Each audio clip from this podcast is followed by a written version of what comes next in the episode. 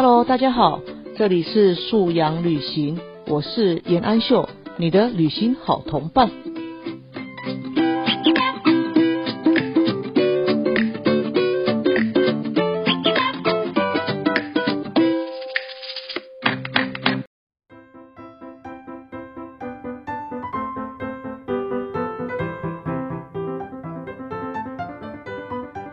那我觉得，呃，多让书成为孩子的朋友，陪伴他。孩子长大之后，回想他小时候的很多片刻，他在那很多片刻当中啊，印象中都有一本书。我觉得那感觉其实会蛮幸福的。就像我自己在回想我的成长过程，哪个片段我去了哪里，或我手手边当时是哪一本书陪着我。我当时可能就是撒哈拉的故事啊，或是启军的《三更有梦书当枕》啊，或甚至是琼瑶的《庭院深深》。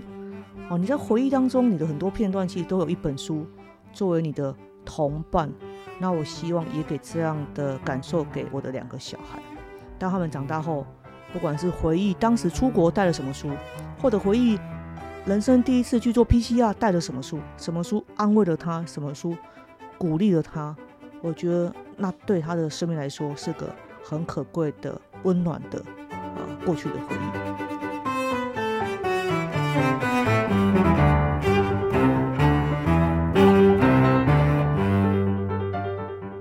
Hello，大家好，我们又到了每周日在空中相见的时间了哈。啊，我是严安秀，你的旅行好伙伴。那我们今天想要来聊一下，呃，让孩子外出的时候带一本书。啊，有的父母不晓得会不会觉得，诶，外出的时候为什么要带一本书？他可能外出跟父母用餐，或者是外出跟父母去啊附近旅行，或是去哪边的时候，啊，孩子有需要让他带一本书嘛？然后在外面看书会不会有光线的问题，或者是会让孩子好像比较没有办法专心在他哦眼下的世界哈？但是或许我们有一些健康的状况需要考虑。但是我个人是非常鼓吹，也非常的呃鼓励家长可以尽早的让孩子习惯他的随身包包里都能够有一本书哈。那我自己两个小孩的经验啊。哦，我从很小很小的时候，他们可能还不太会讲话的时候，啊，我在甚至那时候他们还没有自己的专属的包包的时候，我在那个妈妈包里面啊，都会放一本小朋友的布书，或者是那种很厚纸板的那种小朋友的，呃，那种厚纸的书哈，硬硬纸本的书啊。那主要是因为我们在外面难免会有一些等待的时间啊，比如等餐上来啊，哦，或者小朋友会无聊嘛。那你要么你给他一些小玩具，哦，纸啊、笔啊，可以画画。那你要么你就是给他一个啊布书，或给他一本厚纸板的书，让孩子可以看。那可能爸爸妈妈会觉得，诶，那孩子那我看他要我们陪，诶，陪就陪啊。然后或是会觉得，诶，我是出去跟朋友吃饭呢，孩子还要我陪，好像耽误了我的时间。那我不如给他手机比较方便，因为他可以不要打打扰我。那我觉得，如果是这种情况哦，你不如就跟你的伴侣协调好，孩子就放家里吧。孩子如果跟大人出去，他只能选择在大人与朋友互动的时候，他只有手机这个选择的话，那我真的觉得，那那个场合就不适合带着孩子哈，因为在无形之中，其实在加强孩子提早进入山西的世界。好，好，那我们就是。呃，在很小的时候，孩子跟我们出门啊，就会有布书啊。他从小书就对他来讲就是一种玩具，一种生活当中非常习惯的东西。那等到小朋友慢慢长大，五六岁了之后，他开始呃可以看得懂绘本。那我出门就让他们挑，哎，你可以带一本到两本。那呃，在等待的时候啊，如果真的妈妈爸爸需要跟人家讲话一下，我就请他先看。但是他带的绘本一定是他平常在家里已经是。呃，读过很多遍，或是亲子共读过很多遍的哈，所以是他相对比较熟悉的哈。然后反正幼儿嘛，对很多时候绘本都是他一看再看呐哈，所以他带那个其实基本上是他看过很多次。然后五六岁孩子其实也比较能够等待了，他们在过去的经验当中也比较知道说，爸爸妈妈这个时候他要忙，我们应该要让爸爸妈妈先忙，但爸爸妈妈有空之后就会回头来找我们。孩子到五六岁的时候，这方面的信心应该是建立起来哈。就让孩子有一本书在身边哦，他就是会养成说他在无聊时候，他有一个打发时间的一个最简单的工具哦。他不会吵着跟你说他想看手机，或他想看影片，啊，或者是他看到别桌的小朋友，呃，一边吃饭一边看什么佩佩猪的时候，他也要跟你吵。当孩子他很无聊的时候，他就会去看看别人在忙什么，他就回来要跟你要同样东西。这时候反而是大人的困扰哈，所以给他有养成他外出的时候带一本书，那觉得这是个很不错的哈。当然我们还是要考虑到现场的光线啊，啊这个部分当然是父母要另外去花心思啊。然后还有一个就是在动静、文字跟谈话跟互动当中。孩子从很小就可以开始去练习做切换，他可能是呃跟叔叔阿姨讲个话聊个天，但这个时候大人要谈话时候，他就可以拿出书。他从刚刚的那个比较跳跃的跟人家互动状况，他可以回到文字，回到书本哈。那虽然说这个都是对孩子来讲，呃，他们就是这样切换过来，但是长期的练习啊，孩子未来我觉得在学习上的稳定度会比较好，因为他不会从那种。很活泼的状态当中，他回到很沉静的文字或书本当中，他会很困难。不会啊，因为从小他跟大人出去这部分他已经非常的熟练哈。那自己的小孩啊，包括在出国的时候也会带书。那出国的时候就不可能带很多嘛，因为不太可能很重的书这样子带带出国。但是呃，我们可能会在机场会帮他买一两本，然后或者是在当地啊，啊，比如说我们家很常去日本。然后日本其实很多汉字，啊，就算是看不懂也没关系啊。对孩子来讲，五六岁对他来讲都一样，反正 国字跟汉字也都没有认识很多个，那都 OK。但是会有有有一些传单，那会有一些别册或旅游的小小简章，那孩子去他就算看不懂内容，他也可以看看图片啊，看看图表，看看插图啊。那我觉得让孩子从小对于看纸本不会这么遥远，或者是是陌生啊。在生活当中，他随手可得，他就可以静下心来片刻，来看看人家在写什么。那我觉得这个就是从小他手边随时都有书累积下来的经验哈。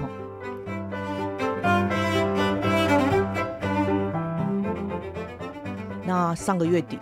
啊，有某一天晚上，呃，那个老师就通知说，可乐果妹妹的同学哈，班上有人确诊。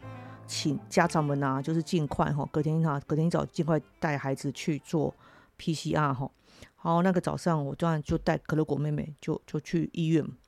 那她其实有点紧张跟担心了。那没有办法，我就告诉她啊，PCR 的情况是什么，她可能会怎么样处理。那妈妈会陪她哦。那这种安慰的话，我们还是会跟孩子讲。那因为我们是去医院里面嘛，然后孩子本身在那医院没有就诊过，所以我要去填一张。啊，叫做出诊单哦。那我去填的时候，我就告诉他，妈妈去那边填一个表格，那你在这边做啊。你看到妈妈在那边，那我填完就会回来。然后他说好，我就过去。那等到我填完再回来的时候啊，我发现他已经从他的包包里面拿出一本书。那一本书是他那段时间哦，他非常喜欢的啊，神奇书的庞贝城的末日。他已经在家里其实读过几次，然后那是出门嘛，他就顺手把它放到包包里，又带出门。他就在看，那我就觉得很好。孩子他在一个陌生的环境，待会要要去进行一件他其实会担心、会害怕的一件事情，但是他就选择妈妈没有在他旁边的时候，他就是拿书起来看。他一方面他在度过他的时等待的时间嘛，然后另外一方面，其实我觉得，呃，阅读一本熟悉的书，吼，其实也相对的有协助，就是安定心绪的功能啊。那他就看看书，那我就没有打扰他，我就坐在他旁边等他。啊，其实也在等那个时间，等叫号。然后他看一看，他就收起来。然后之后他再跟我再聊个天啊什么的，我感觉他就是情绪就比较和缓，没有像刚刚到的时候这么的担心啊，哈，或这么的恐惧，不晓得哦，就是待会有多恐怖这样子啊。那觉得让孩子习惯随手有一本书。哦，当当然这是家里面家里面需要有一些适合孩子的藏书嘛。那我觉得出门让孩子挑一本他喜欢的书带着。那在孩子还很小的时候，他可能会挑哦漫画，或者是挑一些爸爸妈妈觉得，嘿，你不是读过很多次了，你可不可以挑一点有深度的？但其实我们让孩子带着书在身上带出去，我们并不是要去跟朋友。让朋友知道说，哎，我们家小孩很会阅读哦，你看他读都是小说，都是很多字的啊，好棒棒。其实不是这样，我们不是要表现让孩子样子给别人看，而是孩子自己选择一本书，他愿意让他成为哦，他当下那一场外出的那一场的好朋友。他邀请了一本书跟他一起出门，那我觉得孩子带了什么书都是 OK 的啊。大人就是给予尊重，因为我们要的其实是他愿意打开一本书，不管是他等待的时间，或者是他焦虑的时间，哦，或者是他无聊的时间，他愿意打开一本书，那他愿意让自己沉静下来。那不管那本书是不是漫画啊、文字啊、文学啊，或者是什么历史啊，或者是什么科普或者是什么冒险王，好了，这种都是漫画的，我觉得都很 OK。重点是孩子愿意静下心来啊。当然，孩子会愿意带的一本书，其实不只是从小妈妈就在妈妈包里面放着他的布书，让他习惯。孩子其实也在真的在看着大人。那我自己也是习惯了，我的身上也都会有一本书，书的厚薄我们会选择嘛。出门可能就拿一本就丢到包包里。那有时候我们包包也不见得会很大啊，所以书也不见得带很厚。但是孩子知道我的手机里都会有装啊那个阅读器的 app 啊，就算我没有带，就算我没有带阅读器出门，我的手机里也有阅读器。那我也会有一些知识音频的啊 app，那孩子也都知道我会在上面读电子书啊，就是不管。实体还是电子书，孩子看到就是父母也随时很能够切换到呃书本的世界当中，然后他们也可以看到父母也不是在无聊空档的时候就开始拿手机起来玩游戏啊、追剧啊，或者刷社群网站也没有，父母也就是拿不是拿纸本书就是拿手机起来阅读。那孩子当然，他们不太可能让现在让他们就是随时随地拿手机起来阅读嘛。但是我们就是很，呃，很基本的，让他可以带一本书在身上。那其实孩子养成习惯之后，现在出门都也不用提醒了，他们就知道他们出门要带个小包包，可能装着一点他们的小东西啊、小零钱包啊、一点水啊。然后最重要的哈，带上一本书，哦，打发时间也好，呃，等待时间也好，总是邀请一个好朋友跟自己。一起出门。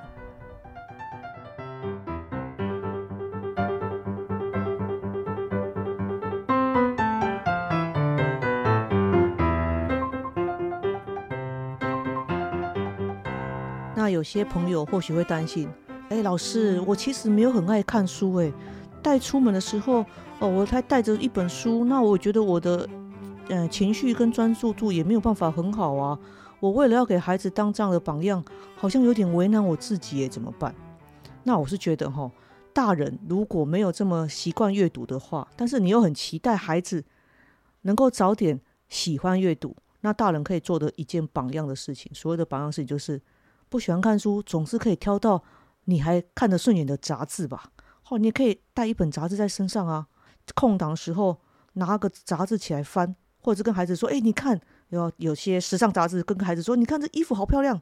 这也是一种谈话，或者是呃，爸爸妈妈可能看呃旅游杂志或什么杂志，那你可以都可以跟孩子聊，或者是你就看你的杂志，然后就跟孩子说：“拿出你的书吧，你也看你的书。”就算在外面啊，五分钟、十分钟的小空档，也是可以这样子做的哦。大人不用很为难的。告诉自己，我我得为了在孩子面前是个什么样的榜样，我就去必须去读一本我觉得很困难的书，而且我还得把它带出门。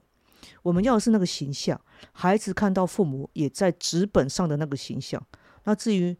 呃是书本或者是杂志，我都觉得是其次的。就像我们也会跟孩子说，你带一本书在身上，今天你就算是科普漫画，或者是就是一般的历史漫画或一般的漫画。爸爸妈妈也觉得很好，你愿意静下心来就很好。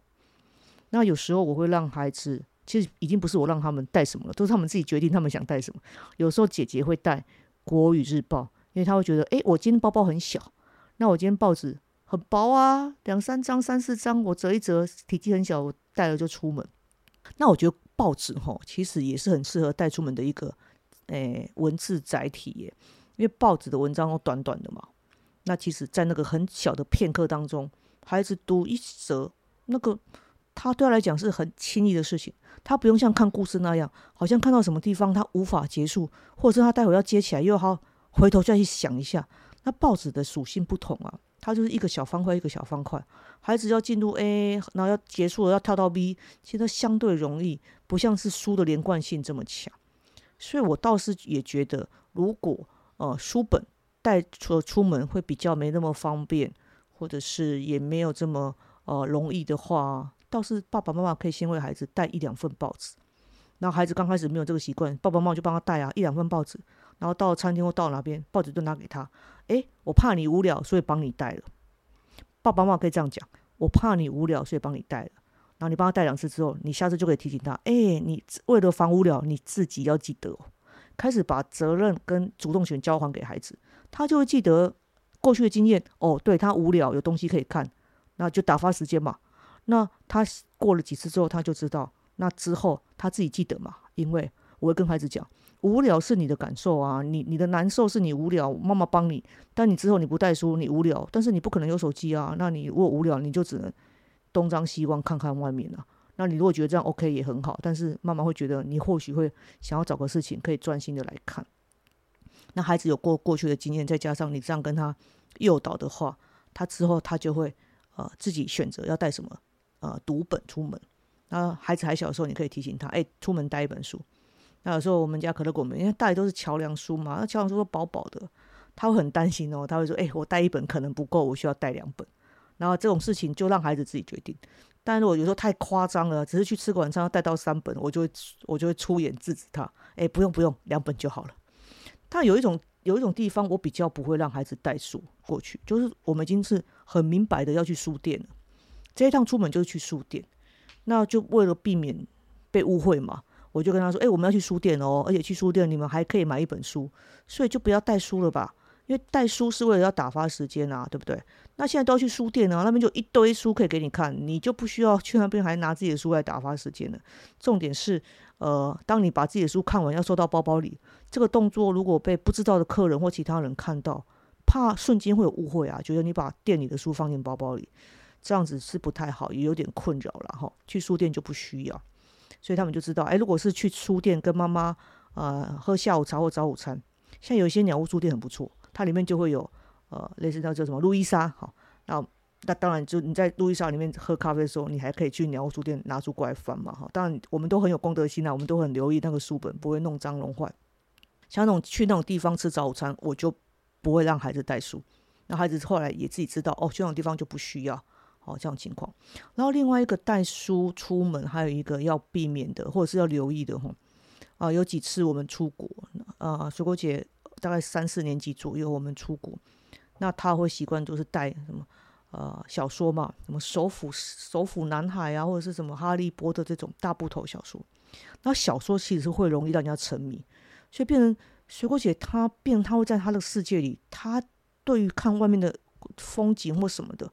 他那种感觉参与度就比较低，那像这种情况下，我就会比较担心，我就要求他把书收起来。我说：“哎，你在火车上，你为了打发时间，你要看书，这个妈妈觉得 OK，没有关系哦。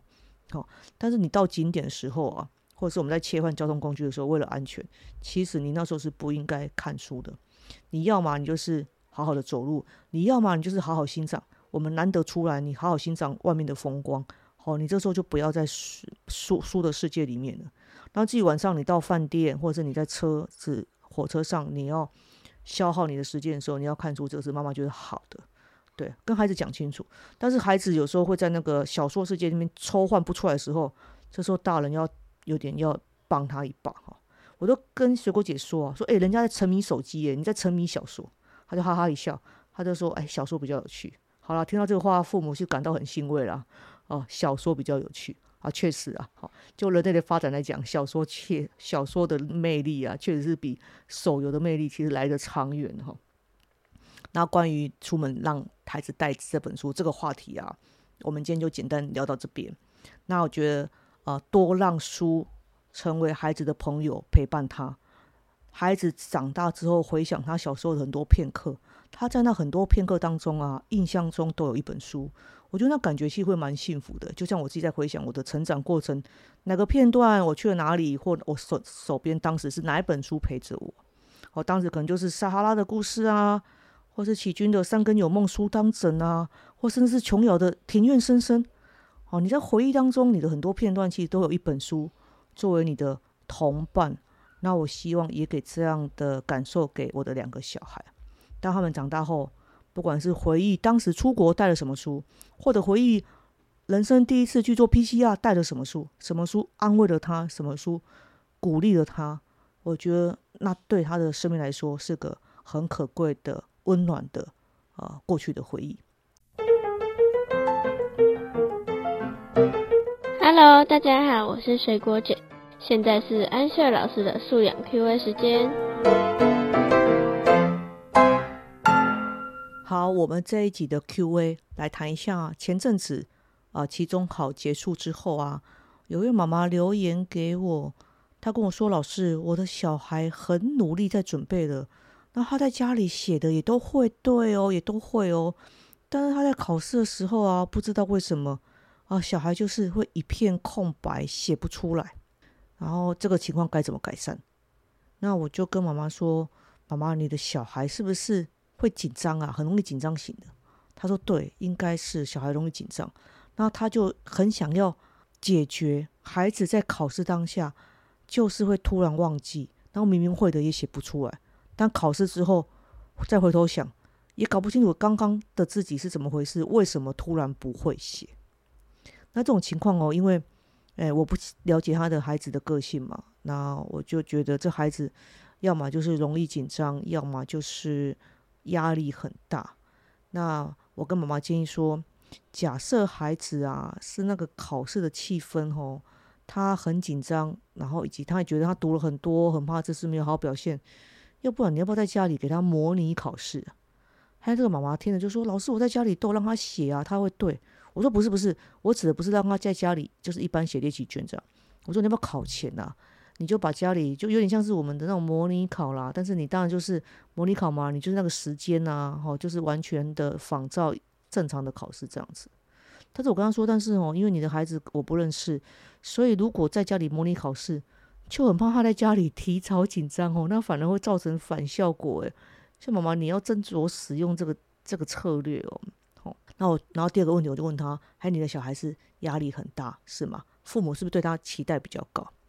然后这妈妈跟我说：，但老师没有啊，我跟我的先生只有期待他认真学习，我们对他的分数没有要求。我说：，但是妈妈，如果你期待他认真学习，那他现在他确实是认真学习了，啊对不对？那他的问题就只是在于他在考试当下，他无法很完整的表现出。他的学习里面最好的那一面嘛，但是他的认真学习，你肯定的啊，因为平常的表现跟你在家你都看得到。对，那妈妈就说有啦，那孩子其实很努力，他也知道。那我会觉得撇开那个生理性的哈，或者是呃专注度或这方面的问题哈，假如孩子的个性啊，本来就是个很求好心切的人，那你这这样的情况啊。就真的只能一次次的跟孩子说，你就放手去写，你就去尽量写你记得。好，在考前那个跟孩子那个话，其实是会带了很大的暗示的力量。如果跟孩子说，呃，你已经练习很多哦，那今天练习的哦，你都会记得哦，你今天表现之前你都会写哦。这样我觉得有时候会是一种压力的，因为父母已经告诉我，我练习很多，而且我在家里都会。那如果我此刻去我不会。那就是我不够用心，那孩子会有压力，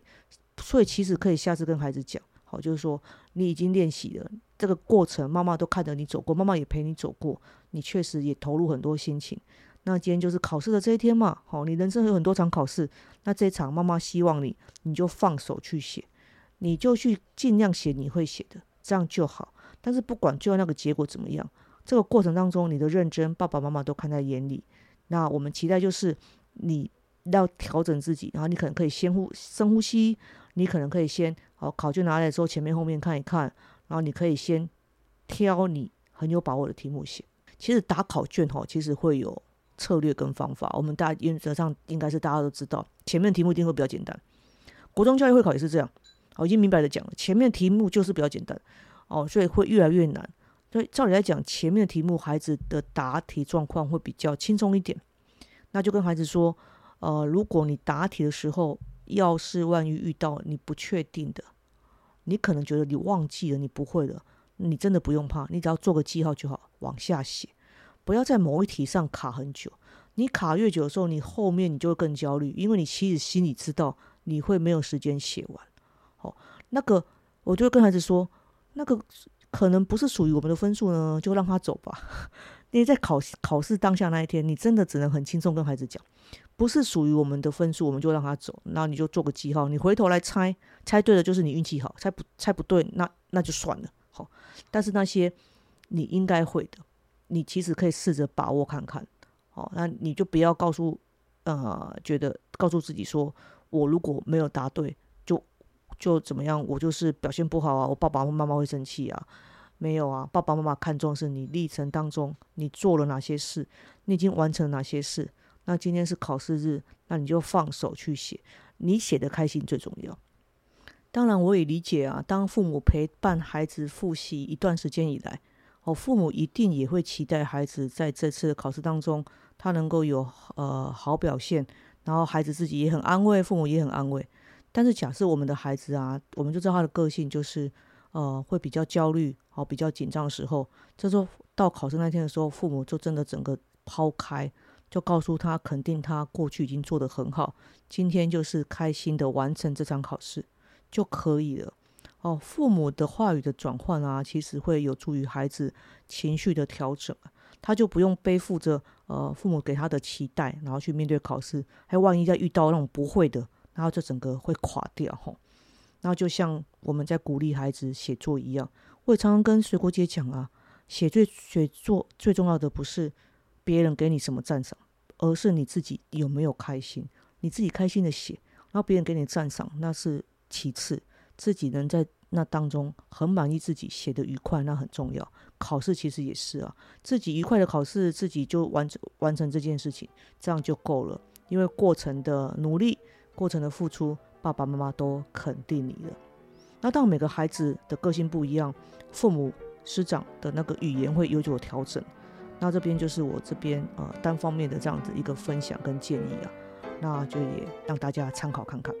那我们今天的素养旅行就聊到这边喽，我们下礼拜再见，好，拜拜。